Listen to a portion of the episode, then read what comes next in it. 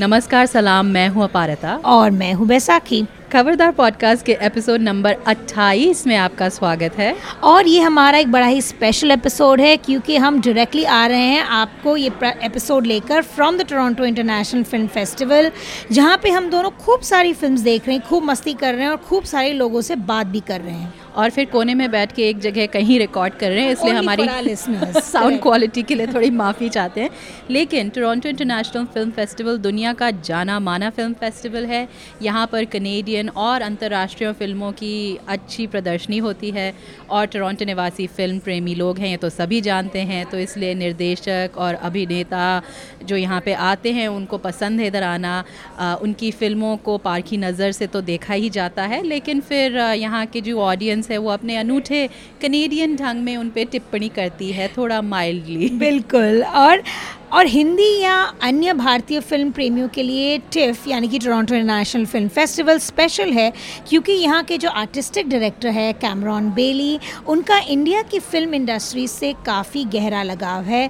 वो हर साल इंडिया के बेहतरीन डायरेक्टर्स की फ़िल्मों को इस फेस्टिवल में लाते हैं और इस साल भी कुछ ऐसा ही रहा। इस साल टिफ में आई नंदिता दास की मंटो अनुराग कश्यप की मनमर्जियाँ और वसंत बाला की मर्द को दर्द नहीं होता जैसी अनूठी फ़िल्में। लेकिन साथ में और भी फ़िल्में आई, जैसे रीमा दास की बुलबुल कैन सिंह और ऋतु तेंजिंग और तेंजिन सोनम की द स्वीट रिक्वाइम और जाने माने film documentary film maker Anand Patwardhan भी लाए हैं अपना रीज़न। तो इस स्पेशल एपिसोड में हम आपको दे रहे हैं एक छोटी सी झलकी, क्योंकि इतनी सारी फ़िल्में आई हैं और इतनी बातचीत हुई है तो आने वाले हफ्तों में हम धीरे धीरे टिफ 2018 के अलग अलग पहलू आपके सामने प्रस्तुत करेंगे, जिसमें होंगे हमारे अनुभव कुछ इंटरव्यूज़ और फिर क्रिटिक्स की एक राउंड टेबल राउंड टेबल इसलिए क्योंकि फ़िल्मों के साथ हिंदी फ़िल्म समीक्षक भी आए हैं, टिफ।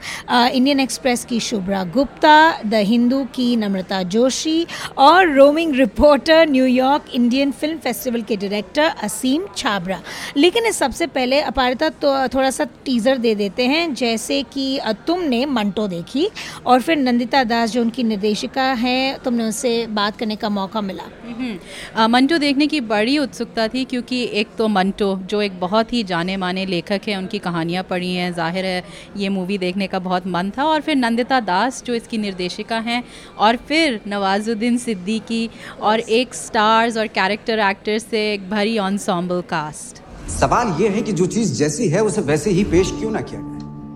मैं तो बस अपनी कहानियों को एक आईना समझता हूँ जिसमें समाज अपने आप को देख सके। अगर आप मेरे अफसानों को बर्दाश्त नहीं कर सकते तो इसका मतलब यह है कि जमाना ही नाकाबिले बर्दाश्त है।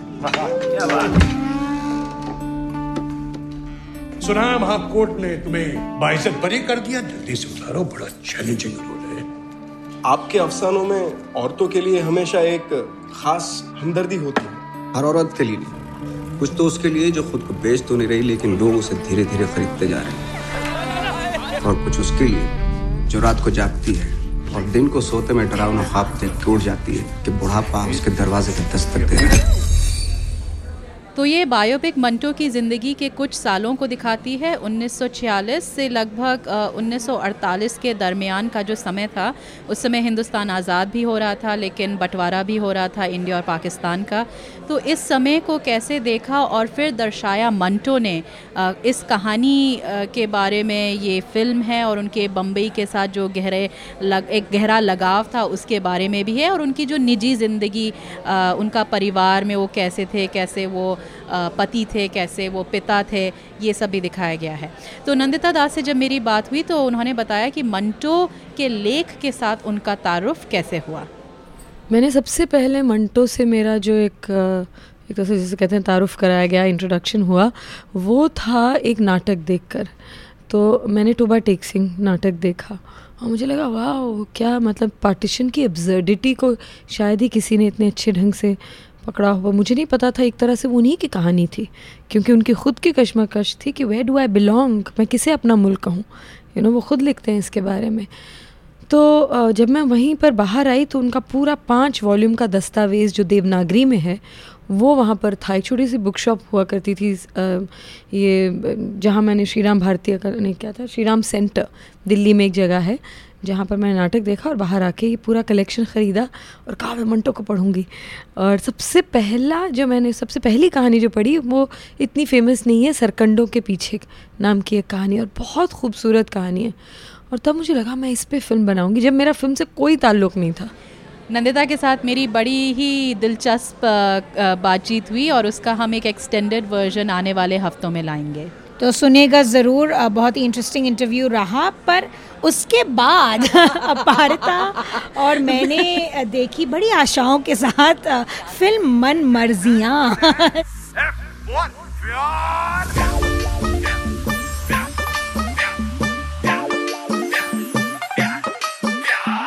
के ले चलना बस तेरे साथ रहना मुझे। दोनों साथ में होंगे तो पूरा दिन कहीं निकलने की ज़रूरत ही नहीं है। चल फिर भाग चलते। अभी नहीं अभी नहीं ओए अभी तो मम्मी को गोभी के पराठे बनाने को बोल के आया तो अपारता तुम अपने रिएक्शंस बताना चाहोगी कि पहले मैं रैंट करूँ? तो अ, हम पहले थोड़ा अंदेशा दे देते हैं। तो मन मर्जियाँ जो अनुराग कश्यप की फ़िल्म है अ, जिसमें है अभिषेक बच्चन तापसी पन्नू और विकी कौशल। और ये एक रोमांटिक फ़िल्म है तो कुछ कुछ उत्सुकता थी यही कह सकते हैं कि अनुराग कश्यप जो ज़्यादातर मतलब गैंग्स ऑफ़ वाजीपुर और ऐसी फ़िल्मों के लिए जाने जाते हैं और हाल ही में सीक्रेट गेम्स वो एक रोमांटिक ट्रायंगल को कैसे प्रस्तुत करेंगे जो यूजुअली धर्मा प्रोडक्शंस का यू नो know, उनका टेरिटरी है। तो इसमें अ, क्या छाप लगाएँगे अनुराग कश्यप? ये हमने वेल well, मैं तो ये देखने के लिए गई थी।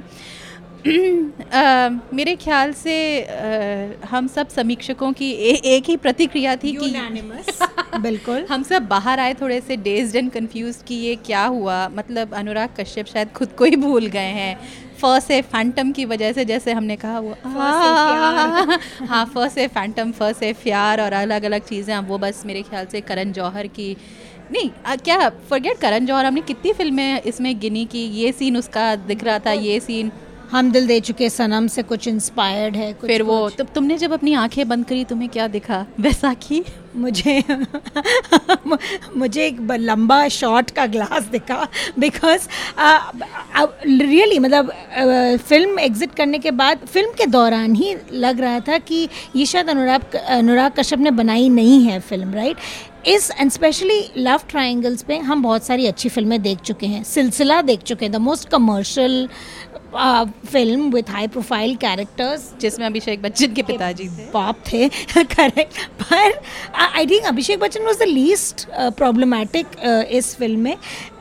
It didn't work as a love story it didn't work as anything थोड़ी जो प्रेमिस थी फ़िल्म की बहुत बचकाना लगी मुझे एक तो. But we don't give out too many details quick round up of the characters Taapsee Pannu was very loud Vicky Kaushal बिल्कुल आउट ऑफ़ इज़ एलिमेंट मुझे लग रहे थे. अनोखे तीतर जैसे लग रहे थे अनोखे तीतर जैसे लग कितना अच्छा फ़िल्म का नाम हो सकता अनोखा तीतर। और तीसरे जो अभिषेक बच्चन है well he was just being Abhishek Bachchan. मुझे वो एक चौथाई सीख है ना एग्जैक्टली और बहुत अ, मतलब it was disappointing I think सबसे बड़ी गलती टू राउंड इट ऑफ़ मैं कहती हूँ सबसे बड़ी गलती मैंने की कि मैंने ये सोच के मैं गई देखने की I am watching I am going go watch an Anurag Kashyap film because मुझे एक्साइटमेंट थी कि एक लव स्टोरी पेश करेंगे, love triangle but with a twist you know कुछ धमाका होगा बट सब फुस हो गया एंड में। तुम्हें क्या लगा पा रहे था मुझे ये लगता है कि आज सुबह जब मैं आ रही थी इधर टोरंटो इंटरनेशनल फ़िल्म फेस्टिवल तो मेरे अ, सामने से ना जब मैं बस स्टॉप पे खड़ी हुई थी मेरे सामने से पहले एक गाड़ी गई जिसमें बड़ा सा पंजाबी भंगड़ा चल रहा था। हाँ ढाई ढाई आ रही थी बाहर आवाज़। फिर मैं जब बस में चढ़ी तो एक लड़की वो भी सुन रही थी स्पीड रिकॉर्ड्स का एक गाना। तो इसके लिए मेरे ख्याल से एक ऑडियंस है इस फ़िल्म के लिए जो शायद इसे पसंद करेगी खासकर कनाडा में। अ, लेकिन हमारी इसकी जो मिक्स्ड फीलिंग्स रही हैं काफ़ी हद तक आई मीन मुझे विकी कौशल का जो किरदार था थोड़ा बहुत इंटरेस्टिंग लगा इन सम वेज एक्टिंग की वजह से पर लाइक हिम दैट्स हाँ ये भी है कि हम इन जनरल हाँ, कौशल ब्रदर्स के लिए थोड़ा सा हम पार्शल है, correct. पार्शल हैं तो शायद थोड़ी माफ़ी यू नो माफ़ कर देते हैं उनको उनकी थोड़ी सी गलतियाँ पर या इस फ़िल्म के बारे में हमारी जो अम, कॉम्प्लिकेटेड सी फीलिंग्स हैं इस रोमांटिक ट्रायंगल के बारे में। हम थोड़ा इसमें बाद में और हमारे क्रिटिक्स राउंड टेबल में भी शायद इस पे काफ़ी बहस होने वाली है। और मेरे ख्याल से एक एक दो दो पैग हमें वहाँ लाने चाहिए। I think we should have had it during the screening पर हमें क्या पता था हमारे साथ इतना बड़ा धोखा होने वाला है। एनीवेज खैर चले ये था हमारा थोड़ा सा टीजर episode. तो फिर हम यही कह सकते हैं कि खबरदार पॉडकास्ट का 28वां एपिसोड हम यहीं ख़त्म करते हैं। अगले एपिसोड में हम बात करेंगे और लाएँगे टिफ की कुछ और झलकियाँ और इंटरेस्टिंग मूवीज़ बहुत सारे इंटरव्यूज़ होपफुली एंड बात करेंगे फ़िल्म फैंस और फ़िल्म एक्सपर्ट से भी। इस बीच अगर आपको हमसे गुफ्तगू करने का मन करे तो आप हमें हमारे website Khabardar podcast dot com या फेसबुक पेज पे हमसे संपर्क कर सकते हैं। जाने से पहले कुछ लोगों का शुक्रिया अदा करना है। हमें तकनीकी मदद दी राजेश दुग्गल ने। हमारा थीम म्यूज़िक प्रोड्यूस किया है प्रोफेसर क्लिक ने और सबसे बड़ा थैंक यू आप सब सुनने वालों का। एप्पल पॉडकास्ट या गूगल पॉडकास्ट या आप जैसे भी पॉडकास्ट सुनते हैं हमें सब्सक्राइब ज़रूर कीजिए और हमारे लिए एक रिव्यू भी लिख दीजिएगा। आपके रिव्यूज़ के द्वारा और लोगों को हमें ढूँढने में आसानी होगी। तो अगले एपिसोड तक हमें इजाज़त दीजिए और खबरदार रहिए।